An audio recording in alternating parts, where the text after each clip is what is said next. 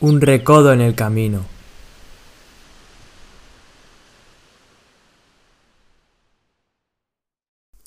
Suena el despertador.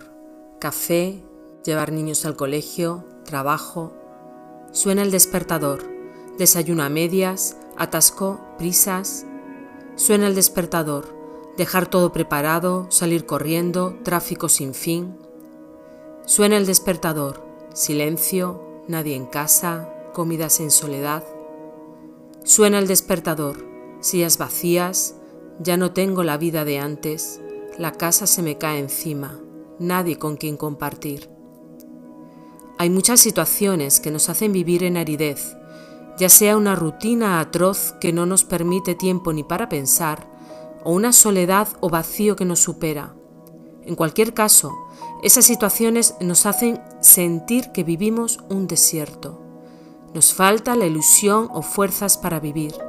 Nos hemos olvidado para qué nos levantamos cada mañana hemos perdido el sentido de nuestra vida porque nos hemos olvidado para qué hacemos las cosas. Este es un sentimiento que puede sobrevenirnos por multitud de circunstancias. Simplemente, la circunstancia se hace dueña de toda nuestra vida y no vemos más allá de lo que vivimos. Es como un desierto impuesto.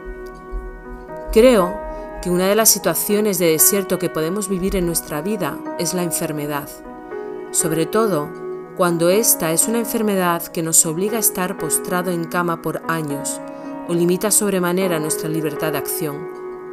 Es una situación que a los ojos de este mundo puede parecer, inútil y sin sentido. Llegados a este punto, me gustaría recurrir a un ejemplo de vida que usé hace ya algunas semanas. Se trata de la francesa Martha Robin. Marta Nació en Francia en 1902 en el campo francés. Con 16 años comienza a sufrir los primeros síntomas de su enfermedad que le provoca encefalitis y una parálisis que fue evolucionando hasta el punto de quedar postrada en cama con 25 años de edad. Su vida transcurría así en su cama durante 54 años más, 54 largos años. Como decía, a los ojos del mundo puede parecer una vida sin sentido, sin tener la libertad para moverse o para hacer lo que uno quiere. Sin embargo, Marta irradiaba paz y a todos aquellos que se acercaban a compartirle sus problemas les ofrecía consejo y consuelo. Pronto empezó a difundirse su fama y se multiplicaban las personas que iban a visitarla para compartir sus inquietudes.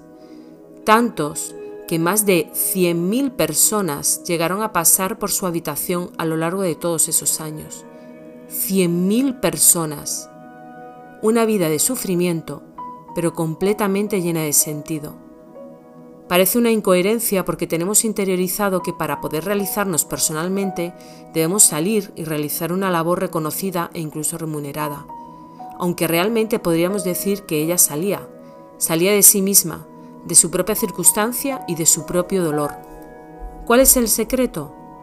Viendo su ejemplo, no era tanto la circunstancia la que controlaba su vida, sino su forma de vivirlo. Claro que las situaciones difíciles nos condicionan, pero nosotros somos los que deberíamos de permitir o no que se adueñen de nuestra vida. Es más, dejar de mirar el desierto en sí para empezar a mirar hacia la meta a la que nos dirigimos. Marta tenía una vida dura y complicada. La enfermedad podía reducir sus fuerzas, sobre todo sus fuerzas emocionales. Sin embargo, tenía don de renovarlas, tanto que tenía todavía para repartir a los demás. Fuerzas que no venían de sí misma, sino que venían de fuera y que se multiplicaban para la misión de apoyar a las personas que le llegaban. Cuando sabemos cuál es el sentido por el que nos levantamos cada día, cuando sabemos el sentido de nuestra vida, no hay desierto que nos domine. Esa es la clave, saber y luchar para qué existimos. Víctor Frank, neurólogo y psiquiatra austriaco que sobrevivió a varios campos de concentración nazis, incluidos Auschwitz y Dachau, escribe en su libro En busca del sentido de la vida lo siguiente. El hombre solo es plenamente hombre cuando se deshace por algo o se entrega a otro, y es plenamente él mismo cuando se pasa por alto y se olvida de sí mismo. Marta Robin se pasó a sí misma, se olvidó de sí misma para, a pesar de su sufrimiento, darse a los demás dedicando su tiempo y su atención.